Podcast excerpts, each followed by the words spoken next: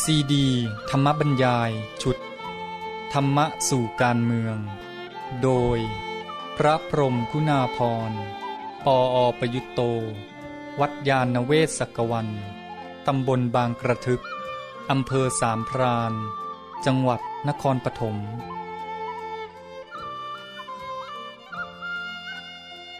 เรื่องที่สามจริยธรรมของนักการเมือง บรรยายเมื่อวันที่ 18 มกราคม พุทธศักราช 2542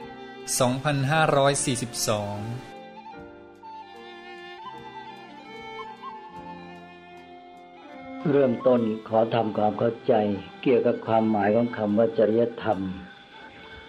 จริยธรรมในที่นี้ไม่ใช่หมายถึง จริยธรรมในความหมายแคบๆ ตามที่เราใช้กันปัจจุบันแบบตะวันตก ซึ่งเน้นที่พฤติกรรมทางสังคม แต่จริยธรรมในความหมายทางพระพุทธศาสนา ได้แก่การดำเนินชีวิตหรือวิถีชีวิตทั้งหมด คือความเป็นอยู่ ความรู้สึกนึกคิด ทั้งจิตใจทั้งปัญญาทั้งพฤติกรรมทั้งหมดในที่นี้เราพูดกันถึงจริยธรรมของนักการเมือง เมื่อพูดถึง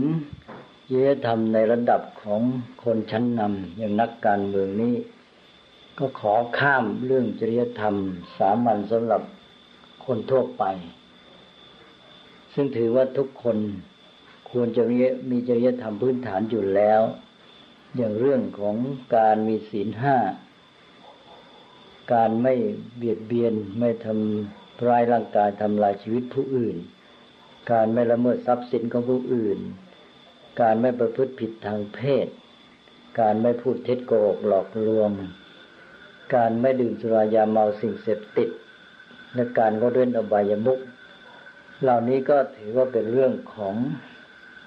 จริยธรรมพื้นฐานซึ่งทุกคนก็ควรจะมีอยู่แล้ว เพราะฉะนั้นในระดับของนักการเมืองก็ ไม่จำเป็นต้องพูดถึงอีก เพราะว่าเมื่อพูดถึงจริยธรรมของนักการเมืองก็ต้องหมายถึง การดำเนินชีวิต ความรู้สึกนึกคิดจิตใจและสติปัญญา ของผู้ที่จะไปบริหารบ้านเมือง หรือว่าเป็นผู้นำของประชาชน ในกิจการของประเทศชาติเพื่อจะนำประเทศชาติบ้านเมืองไปสู่ความเจริญงอกงามและสันติสุข เริ่มต้น เมื่อพูดถึงจริยธรรมของนักการเมือง ก็ต้องพูดถึงจุดหมายของงานการที่เกี่ยวกับบ้านเมือง เช่นการบริหารการปกครอง หรือการดำเนินกิจการต่างๆที่เกี่ยวกับประเทศชาติ ซึ่งเป็นเรื่องทางด้านปัญญา เราอาจจะพูดกันง่าย ๆ ว่าจุดหมายของงานการเมืองก็คือ การที่จะ บริหารกิจการหรือปกครองบ้านเมืองให้ร่มเย็นเป็นสุขให้ประชาชนอยู่ดีกินดีเป็นต้น แต่อย่างนี้ยังไม่ใช่จุดหมายที่แท้จริง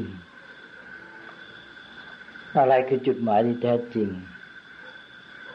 เราจะต้องมองลึกลงไปว่า ธรรมดาชีวิตของคนเราก็ดีสังคมก็ดีนั้นมีจุดหมายของมันเองอยู่แล้ว คือชีวิต ต้องการความเจริญงอกงาม ความเป็นสุข หรือการที่ชีวิตนั้นจะพัฒนาให้ดีงามยิ่งยิ่งขึ้นไป สังคมก็เช่นเดียวกัน มีจุดหมายที่จะทำการสร้างสรรค์ เช่นมีอารยธรรมที่เจริญก้าวหน้าเป็นต้นในการบริหารบ้านเมืองที่ว่าให้ สงบสุข หรือราษฎรอยู่ดีกินดีนั้น ความจริงก็เพื่อมาเป็นสภาพเอื้อให้แก่จุดหมายของชีวิต และจุดหมายของสังคม ที่พูดไปแล้วนั้นอีกชั้นหนึ่ง หมายความว่า จุดหมายของการเมืองหรืองานการเมืองนั้น เพื่อสร้างสภาพเอื้อให้แก่การที่ทั้งชีวิตและสังคม จะพัฒนา ไปสู่จุดหมายของมัน ที่พูดอย่างนี้มีความสำคัญมาก เพราะถ้าเราไม่มองอย่างที่ว่านี้เราจะมองไปตันแค่ว่าเช่นเป็นนักปกครองก็เพื่อให้บ้านเมืองร่มร่มเย็นเป็นสุข อยู่กันเรียบร้อยแล้วก็จัดการบ้านเมืองให้สงบเท่านั้น บางทีการปกครองก็จะเป็นเน้นเรื่องอำนาจหรือมิฉะนั้นอย่างน้อยก็จะทำให้ บ้านเมืองนั้นอยู่ในวังวนของความเจริญและความเสื่อม ยกตัวอย่างเช่นว่าเมื่อบริหารบ้านเมืองดี มีความสามารถอยู่ดีกินดี เช่นมีความพร้อมพร้อมทางเศรษฐกิจ คนก็มาลุ่มหลงเพลิดเพลิน หันไปเน้นเรื่องการเสพบริโภค การบำรุงบำเรอแล้วก็ลุ่มหลงโมเมา สังคมก็เสื่อมลง ที่จริงนั้น ผู้บริหารประเทศชาติหรือนักการเมืองโดยทั่วไป จะต้องจัดงานการบ้านเมืองนั้นก็เพื่อให้เกิดสภาพเอื้ออย่างที่ว่าเมื่อกี้ คือคำนึงอยู่เสมอว่างานการที่เราทำหรือการที่จะบริหารกิจการบ้านเมืองนั้น ก็เพื่อให้ชีวิตและสังคมนั้นได้สภาพที่เกื้อหนุนต่อการที่จะก้าวไปสู่จุดหมาย เช่นจเจริญงอกงามในอารยธรรมยิ่งขึ้นไป ไม่ใช่เป็นจุดหมายปลายปิดที่เพียงว่าให้ชีวิตสังคม อยู่กันสบาย แล้วก็จบ ซึ่งอย่างนั้นจะตัน เมื่อเข้าใจจุดหมายของการเมืองการปกครอง การบริหารกิจการต่าง ๆแล้ว ก็จะต้องใช้ปัญญาศึกษาให้มากขึ้น คือไม่ใช่หยุดอยู่แค่ว่า อรู้เข้าใจว่าจุดหมายของการเมืองการปกครองเพื่อบ้านเมืองร่มเย็นเป็นสุข ประชาชนอยู่ดีกินดี แต่ที่จริงมันจะต้องคำนึงไปว่า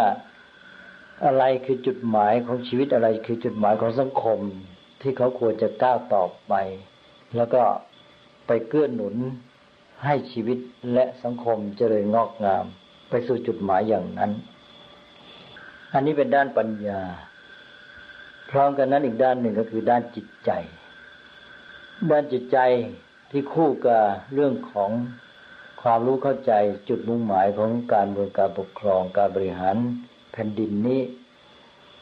ก็คือจิตใจที่ใฝ่ปรารถนา อยากจะบรรลุจุดหมายนั้น อันนี้เป็นจุดสำคัญเป็นแรงจูงใจแล้วก็เป็นพลังที่จะผลักดัน ให้นักการเมืองก้าวไปในจริยธรรม ที่เป็นวิถีแห่งชีวิต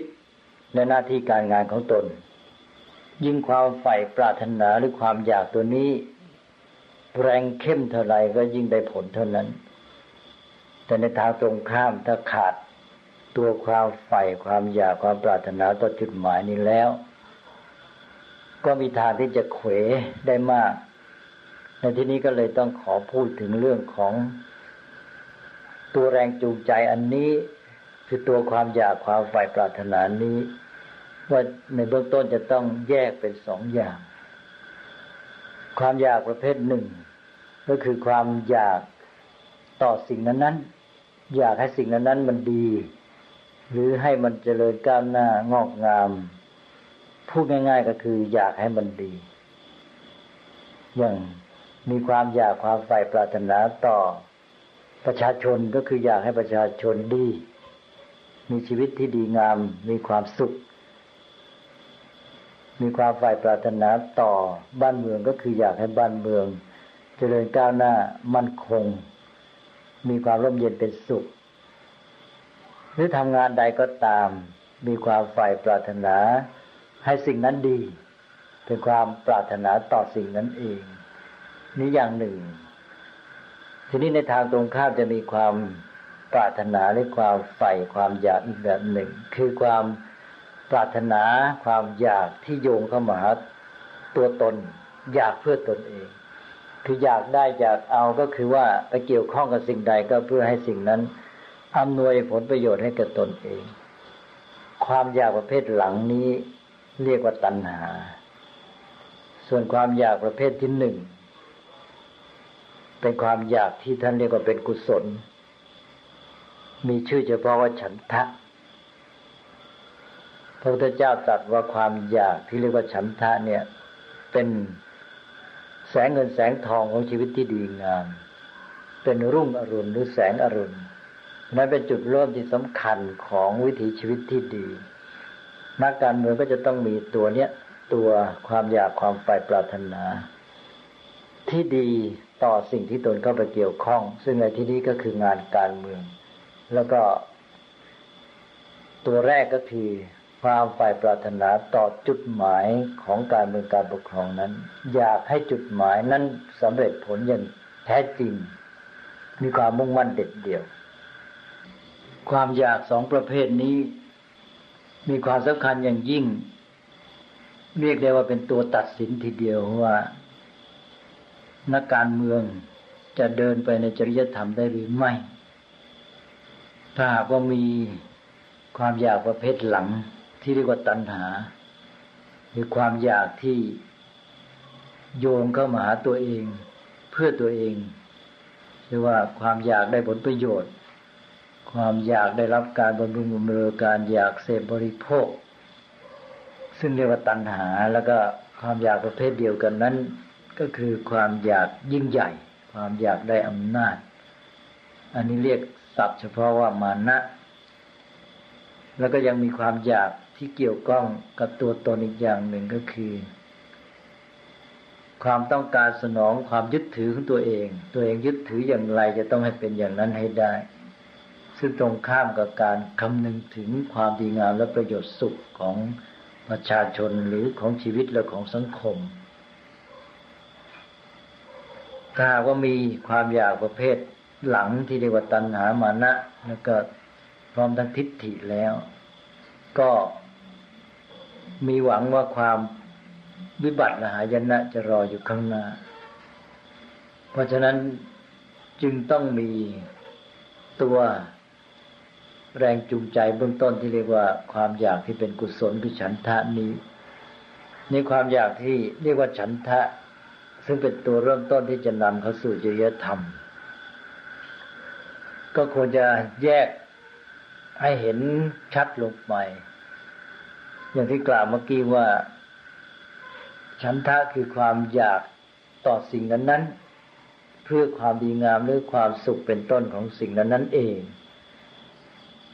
ถ้าพูดง่าย ๆ ก็คือความอยากให้มันดี ไม่ว่าจะเกี่ยวข้องกับอะไรทำอะไร ก็อยากให้สิ่งนั้นมันดี รือดีที่สุดของมัน เมื่ออยากให้มันดีก็จะต้องก้าวต่อไปก็คือ อยากทำให้มันดี เพราะว่า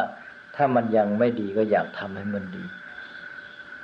เราก็ยังต้องก้าวต่อไปอีกว่าเมื่ออยากทำให้มันดีก็ต้อง รู้ว่าทำไงจึงจะให้มันดีได้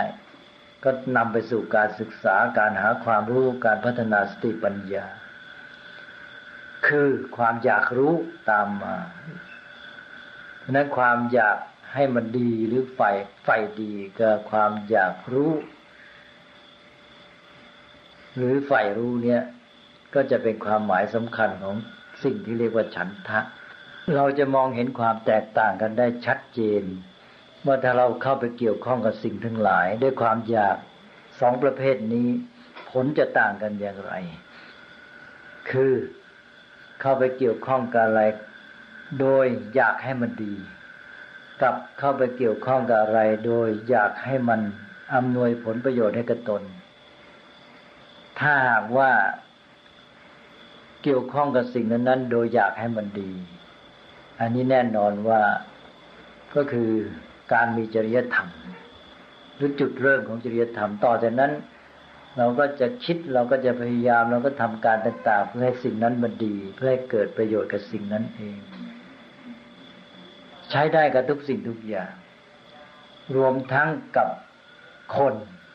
หรือประชาชน แต่ถ้านำมาใช้กับคนหรือประชาชนคำว่าอยากให้มันดีนี้ จะมีความหมายรวมไปถึงการให้เขามีความสุข อยากให้เขาดีงามก็คือให้เขามีชีวิตที่ดีงาม อยากให้เขามีความสุข ความอยากให้มันดีที่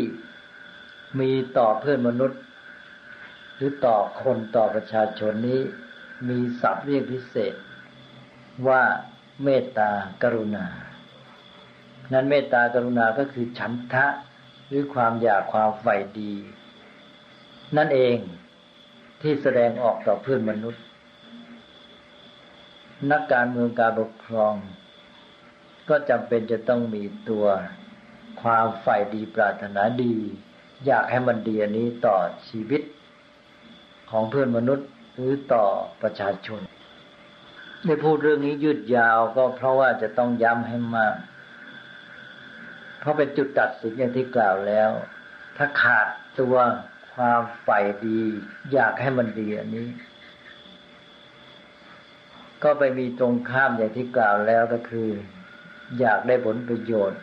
อยากใหญ่อยากโตอยากเรียมนาจเป็นต้น ซึ่งมันจะตรงข้ามกับจริยธรรม ถ้าว่ามีตัวตัณหามานะทิฏฐิ แน่นอนว่าจริยธรรมเดินไม่ได้เลย เพราะฉะนั้นจะต้องมีการพัฒนาเจ้าตัวความอยากให้มันดีและอยากทำให้มันดีนี้ให้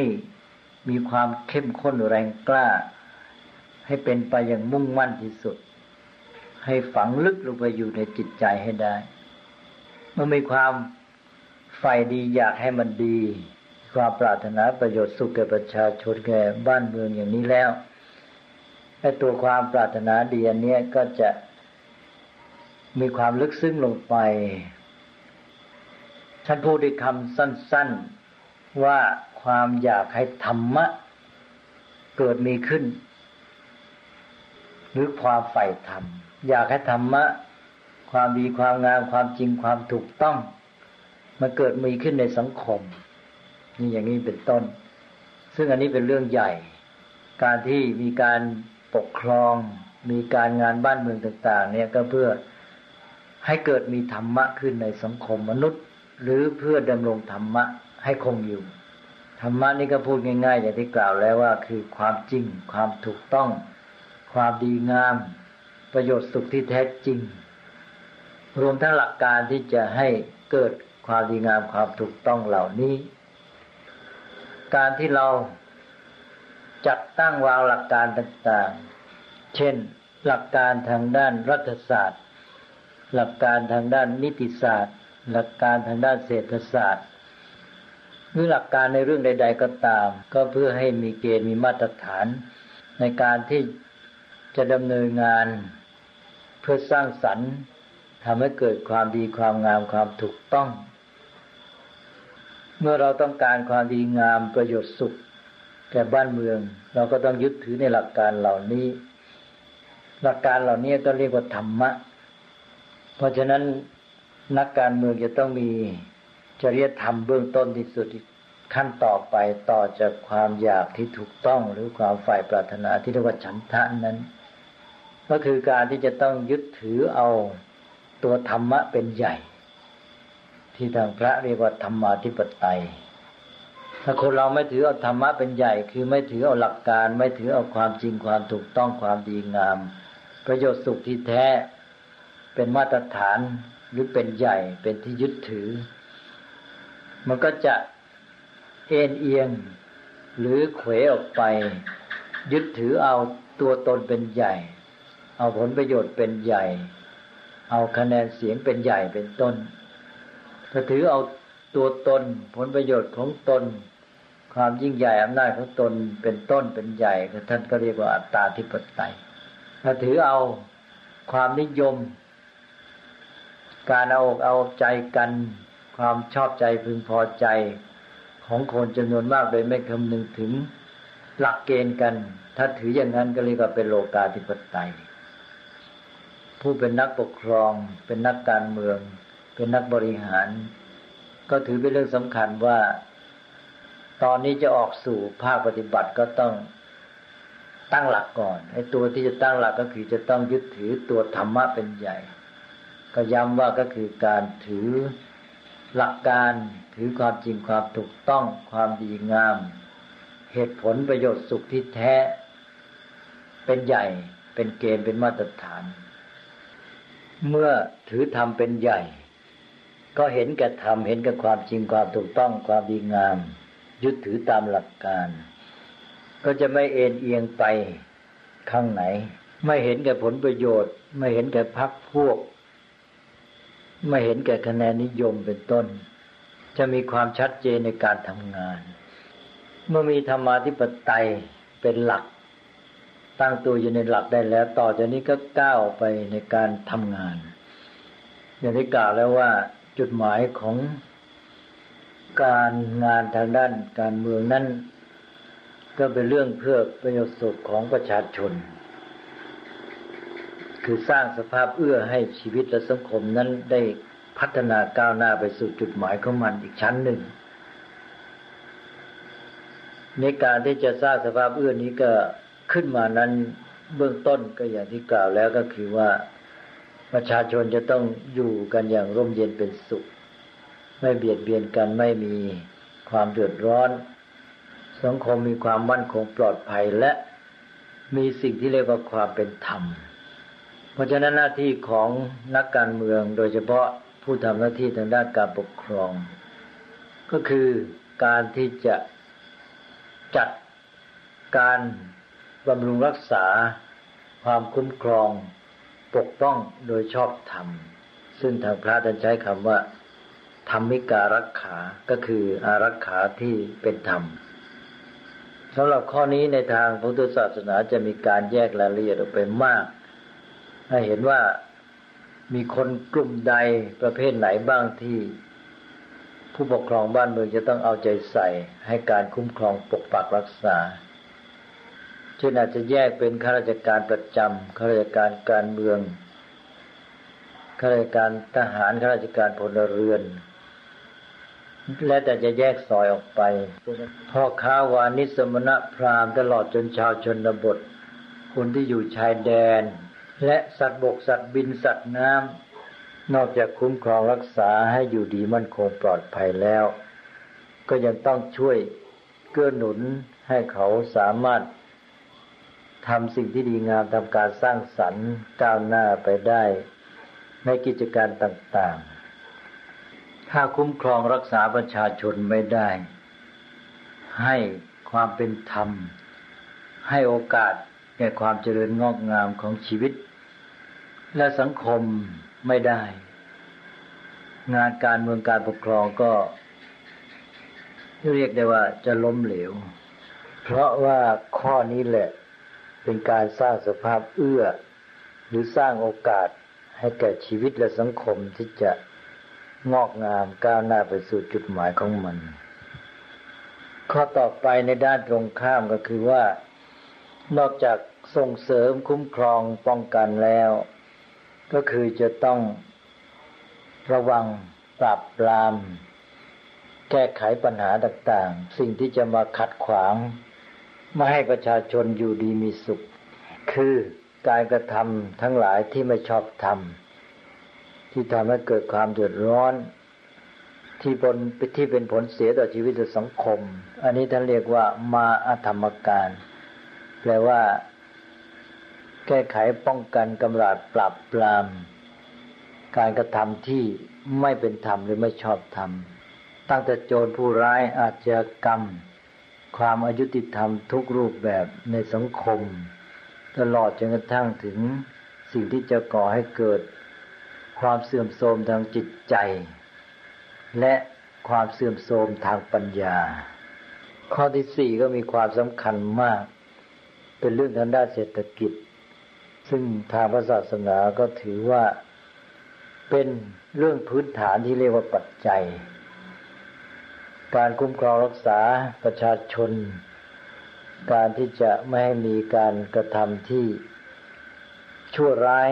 หรือความไม่ชอบธรรมในสังคมนั้น ก็จะเดินหน้าไปได้ยากถ้าขาด ความเพียงพอทางด้านเศรษฐกิจเป็นพื้นฐาน เพราะฉะนั้นหลักการข้อที่สี่นี้ก็จึงวางไว้ว่า พยายามไม่ให้มีคนยากไร้ ท่านเรียกว่าธนานุปทาน แปลว่า การจัดสรรปันทรัพย์ให้แก่ คนยากไร้ ไม่มีเงินทอง อันนี้ก็คนที่ยากจนขัดสนก็จะได้รับการต้องได้รับการเอาใจใส่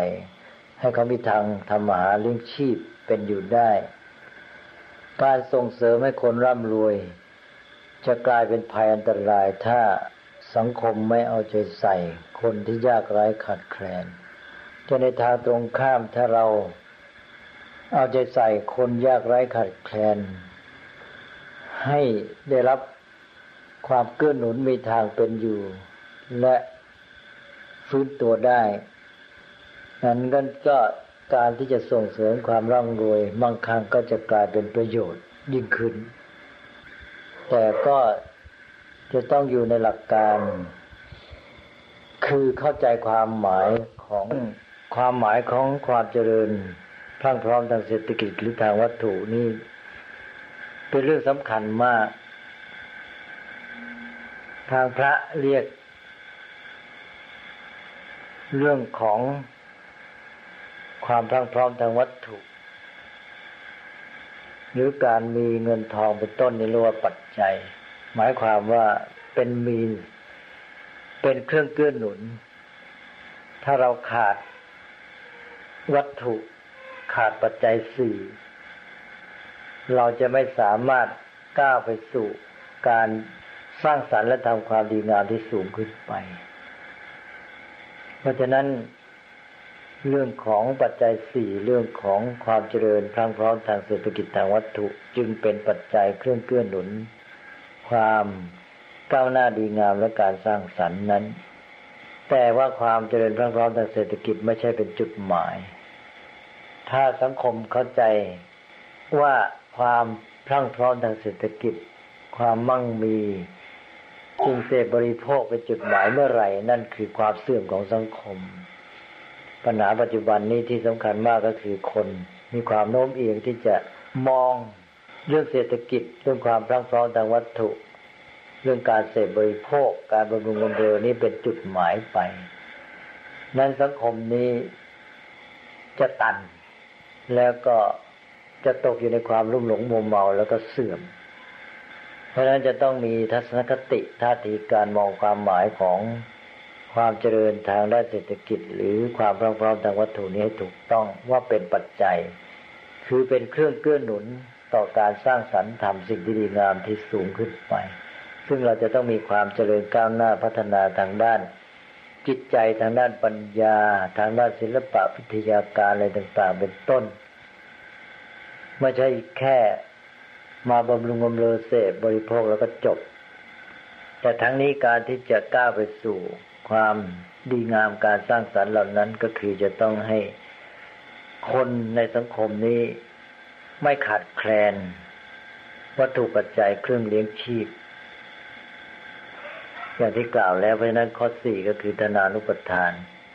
การจัดสรรแบ่งปันทรัพย์ให้กับคนที่ยากไร้ขาดแคลน หรือพยายามไม่ให้มีคนที่ยากไร้ขาดแคลนนั้น ต่อไปข้อที่ห้า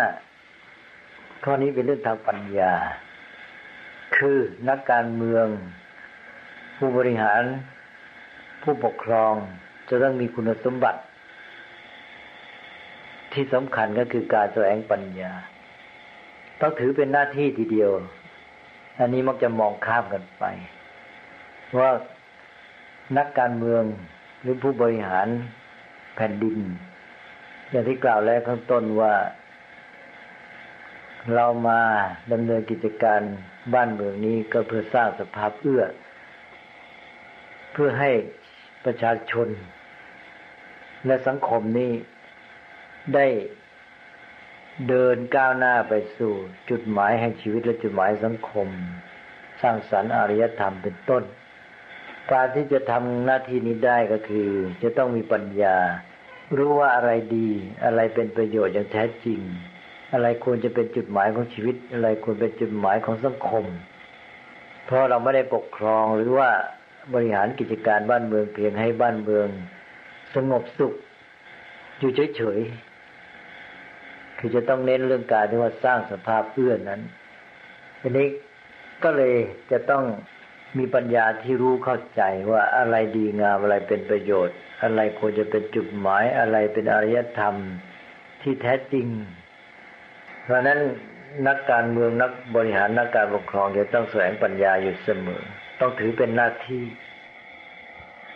โดยเฉพาะในสังคมประชาธิปไตยนั้น นักการเมืองนอกจากจะต้องศึกษาเพื่อพัฒนาปัญญาของตนเองแล้วยังจะต้องช่วยเกื้อหนุน ให้ประชาชนมีการศึกษาด้วย ชีวิตในสังคมจะดีงามไม่ได้จะมีความสุขที่แท้จริงไม่ได้ ถ้าไม่รู้ว่า อะไรดีงาม อะไรเป็นประโยชน์หรือไม่เป็นประโยชน์กับตนเอง เรื่องนี้เป็นปัญหายิ่งใหญ่ที่สุดข้อหนึ่งก็คือว่า มนุษย์มีความอยากได้อยากเอา แต่ก็ไม่รู้ว่าอะไรเป็นสิ่งที่ตนควรจะเอา อะไรเป็นประโยชน์กับตนหรือไม่ อาจจะเลือกเอาสิ่งที่เป็นโทษกับตนก็ได้ และอันนี้ก็คือเป็นปัญหาสำคัญของประชาธิปไตยทำไมประชาธิปไตยจึงต้องมีการศึกษา เพราะว่าการปกครองประชาธิปไตยนั้น เราให้ประชาชนเป็นใหญ่ เรียกได้ว่าประชาชนเป็นผู้ปกครอง หรือเป็นการปกครองของประชาชน เมื่อประชาชนเป็นผู้ปกครองก็คือประชาชนเป็นผู้มีอำนาจในการตัดสินใจ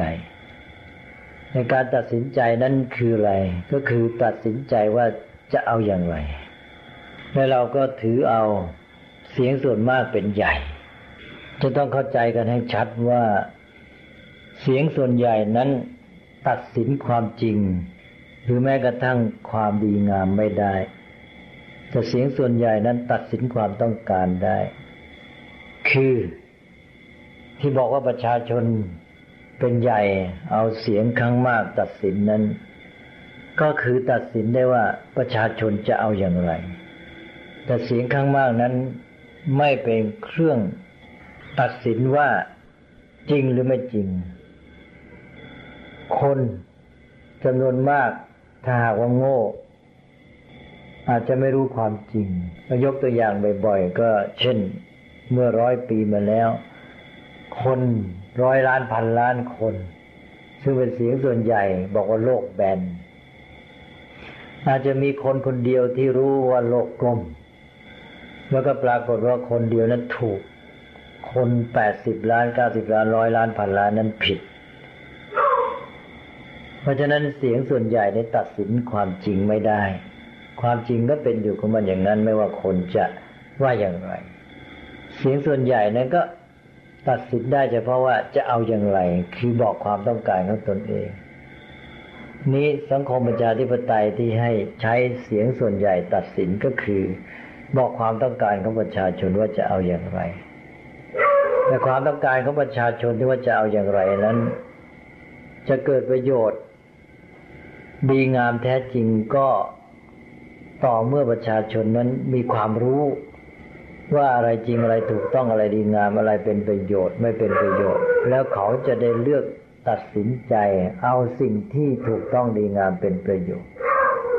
คนที่จะรู้ว่าอะไรดีงามจริงถูกต้องเป็นประโยชน์ ก็คือจะต้องมีความรู้มีการศึกษา เพราะฉะนั้นในสังคมประชาธิปไตยจึงต้องมีการพัฒนาคน ให้มีการศึกษาให้มีปัญญาเพิ่มขึ้นอยู่เสมอ เพื่อให้ถึงจุดบรรจบที่ว่าประชาชนที่เป็นเสียงส่วนใหญ่นั้น จะได้เลือกเอาหรือตัดสินใจเลือกเอา สิ่งที่จริงถูกต้องดีงามเป็นประโยชน์ เมื่อไรการตัดสินใจเลือกเอา สิ่งที่ต้องการนั้นไปตรงกับสิ่งที่จริงดีงามถูกต้องเป็นประโยชน์ด้วย อันนั้นก็คือความสำเร็จของประชาธิปไตย แต่ถ้าประชาธิปไตยได้แค่ให้เสียงส่วนใหญ่เลือกเอาตัดสินใจเอาสิ่งที่ต้องการ และไม่พัฒนาปัญญาให้รู้ว่าอะไรเป็นสิ่งดีงามที่ควรต้องการ อันนี้ก็คืออาจจะเป็นหายนะของสังคมประชาธิปไตย ซึ่งเวลานี้ต้องยอมรับว่าเป็นปัญหาเป็นอย่างยิ่ง คือคนเลือกเอาสิ่งที่ ตัวเองอยากได้อยากเอาเฉยๆ ทั้งที่มันเป็นโทษ ไม่ดีไม่งามไม่ถูกต้องไม่เป็นประโยชน์แท้จริง เพราะนั้น ผู้นำของประเทศชาติบ้านเมือง จะเป็นผู้ปกครองผู้บริหารในนักการเมืองเนี่ยจะต้องมีการศึกษาอยู่เสมอ เพราะฉะนั้นจึงต้องมีหลักการข้อที่ห้านี้ ที่ท่านเรียกว่าปริปุจฉา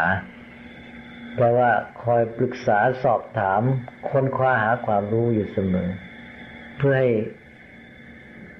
เพื่อให้ทราบว่าอะไรจริงอะไรถูกต้องอะไรดีงามอะไรเป็นประโยชน์อะไรไม่เป็นประโยชน์ อะไรจะเป็นไปเพื่อความสุข ความเจริญงอกงามที่แท้จริงแก่ชีวิตและสังคม ถ้าขาดข้อนี้เสียแล้วก็การปกครองแบบประชาธิปไตยก็ไม่สมฤทธิ์ผล ขอสรุปว่า การปกครองประชาธิปไตยนั้น คือการปกครองที่ประชาชนเป็นใหญ่ที่ว่าประชาชนเป็นใหญ่นั้น ก็หมายถึงการที่ประชาชนแต่ละคนทุกๆคน มีส่วนร่วมในการปกครองนั้น ก็คือมาร่วมกันปกครอง แต่ประชาชนจะมาร่วมกันปกครองให้ได้ผลดี ประชาชนแต่ละคนนั้นก็จะต้องมีคุณภาพ ที่ว่ามีคุณภาพนั้นก็คือประชาชนนั้นจะต้องหนึ่งถือธรรมเป็นใหญ่ คือยึดเอาความจริงความถูกต้องความดีงามประโยชน์สุขที่แท้ของชีวิตและสังคม เป็นเกณฑ์เป็นมาตรฐานสองประชาชนเหล่านั้น จะเป็นธรรมาธิปไตยได้ก็ต้องมีการศึกษา มีสติปัญญา มีความรู้ความเข้าใจว่า อะไรเป็นตัวธรรมคือเป็นความจริงความถูกต้องความดีงามเป็นประโยชน์สุขที่แท้ รวมเรียกว่ามีศักยภาพในการที่จะปกครองตนเอง แล้วประชาชนเหล่านั้นก็เอาศักยภาพของแต่ละคนนั้นมาประสานกัน ช่วยกันสร้างสรรค์สังคมของตนเอง ให้เจริญพัฒนา มีความดีงามมีความสงบสุข ถึงตอนนี้ งานของนักการเมืองก็เกิดขึ้น คือการที่จะจัดสรรสภาพแวดล้อม ความเป็นอยู่ สภาพสังคม ให้เอื้อ ต่อการที่ประชาชนจะพัฒนาศักยภาพของตนเอง คือมีการศึกษาให้เกิดสติปัญญาเจริญงอกงามเป็นต้น อย่างที่กล่าวแล้วว่าที่มีการปกครอง การจัดสรรบ้านเมือง ให้สงบสุข เป็นต้น ให้มีความมั่นคงก็เพื่อให้เป็นสภาพเพื่อต่อความมุ่งหมายอันนี้ที่ว่าอย่างน้อยประชาชนจะได้พัฒนาศักยภาพของเขา พัฒนาตัวเองให้เป็นประชาชนที่มีคุณภาพ อันนี้เรียกว่าเป็นแง่ที่หนึ่งต่อไปสองก็คือนักการเมืองจะต้องหาทางที่จะดึงเอาศักยภาพของประชาชน ทั้งหลายให้ออกมา มีส่วนร่วมอย่างดีที่สุดในการสร้างสารรค์สังคมประเทศชาติ คนมีศักยภาพต่างๆ ไม่เหมือนกัน มีฝีมือ มีสติปัญญา มีความรู้ศิลปวิทยาด้านต่างๆ นักการเมืองก็จัดสรรวิธีการที่จะดึงเอาศักยภาพคนเหล่านั้นออกมาใช้ให้เป็นประโยชน์แก่ส่วนรวมแก่สังคม และก็สามก็คือว่านักการเมืองนั้นเป็นศูนย์ประสาน หรือมีความสามารถในการประสานศักยภาพ ของประชาชนเนี่ยให้ออกมาร่วมกันในการสร้างสรรค์สังคมประเทศชาติของตนเอง เพื่อชีวิตและสังคมที่ดีงามที่ก้าวไปสู่จุดหมายที่พึงประสงค์ ที่พูดมานี้ก็เป็นตัวอย่างของจริยธรรมในการปกครองห้าข้อนี้เรียกว่าจักรวรรดิวัตรหรือหน้าที่ของผู้ปกครองที่ยิ่งใหญ่ที่เราเรียกว่าจักรพรรดิ ในความหมายของพุทธศาสนา ซึ่งหมายถึงผู้ที่มีความสามารถปกครองให้บ้านเมืองดี โดยไม่ต้องใช้อำนาจบังคับขอทวนห้าข้อครั้งหนึ่งว่าหนึ่งธรรมาธิปไตยเป็นผู้ถือธรรมเป็นใหญ่ ยึดถือในหลักการในความจริงความถูกต้องความดีงามประโยชน์สุขที่แท้ ของประชาชน เป็นหลักเกณฑ์เป็นมาตรฐาน สองธรรมิการักขาจัดการบำรุงคุ้มครองรักษาที่ชอบธรรม ให้แก่ประชาชนทุกหมูลเหล่าตลอดจน สัตว์ทั้งหลาย ทั้งสัตว์บกสัตว์ บินสัตว์น้ำสามาธรรมการ ป้องกันแก้ไขกำราบปราบปรามไม่ให้มีการกระทำที่ ไม่ชอบธรรมหรือไม่เป็นธรรมสี่ธนานุปทาน จัดสรรแบ่งปันเฉลี่ย ทรัพย์สินเงินทอง ปัจจัยยังชีพ ให้ทั่วถึง แก่คนที่ขาดยาขาดแคลนยากไร้ ให้เป็นอยู่ได้ทั่วกัน และห้าปริปุจฉา คือการแสวงปัญญารู้จักปรึกษาสอบถาม คนคว้าหาความรู้อยู่เสมอ และยิ่งยิ่งขึ้นไป ในประเพณีการปกครองของเมืองไทยแบบพุทธ นอกจากจักรวรรดิวัดห้าข้อที่ขยาย ย่อยเป็นสิบสองข้อแล้ว ก็ยังมีหลักอื่น ๆอีก เช่นหลักทศพิธราชธรรม ซึ่งเป็นความประพฤติส่วนตัวของพระราชา ความประพฤติส่วนพระองค์ของพระราชา หรือความประพฤติส่วนตัวของผู้ปกครอง และราชสังขาวัตถุหลักการสงเคราะห์ประชาชนของผู้ปกครอง ซึ่งมีสี่ข้อ ได้แก่วิชาสามารถในการบำรุงพืชพันธุ์ธัญญาหารเป็นข้อหนึ่ง เรียกว่าสัตสเมทะ วิชาสามารถในการทนุบำรุงข้าราชการ เรียกว่าปุริสเมทะสามก็วิชาสามารถและความสามารถในการยึดเหนี่ยวจิตใจของประชาชน ในเรื่องของอาชีพโดยเฉพาะของธุรกิจการค้าวานิชต่างๆนให้คนมีทางประกอบอาชีพได้รับการส่งเสริมสนับสนุน แล้วก็ข้อสี่ข้อสามเรียกว่าสัมมาปัสสะและข้อสี่ความสามารถในการพูดจาปราศัย สร้างความรู้ความเข้าใจ ติดต่อสื่อสาร เพื่อให้สังคมหรือบ้านเมืองนั้น เดินไปด้วยกันได้ เรียกว่าวาชปยะ อย่างที่พูดแล้วข้างต้นว่าจริยธรรมพื้นฐาน ซึ่งถือว่าเป็นเรื่องธรรมดาของทุกคนอยู่แล้วนักการเมืองก็ต้องมีก่อน ก่อนที่จะก้าวไปสู่การมีจริยธรรมของนักการเมืองเพื่อทำประโยชน์ ให้แก่ประเทศชาติได้ตามหน้าที่ เพราะนั้นในที่นี้ก็ไม่ต้องพูดถึงจริยธรรมพื้นฐานเหล่านั้นอย่างเรื่องของการมีศีลห้าการเว้นจากอบายมุขความเป็นผู้ซื่อสัตย์ เป็นต้น เรื่องจริยธรรมของนักการเมืองก็จึงขอกล่าวไว้ เพียงเท่านี้ก่อน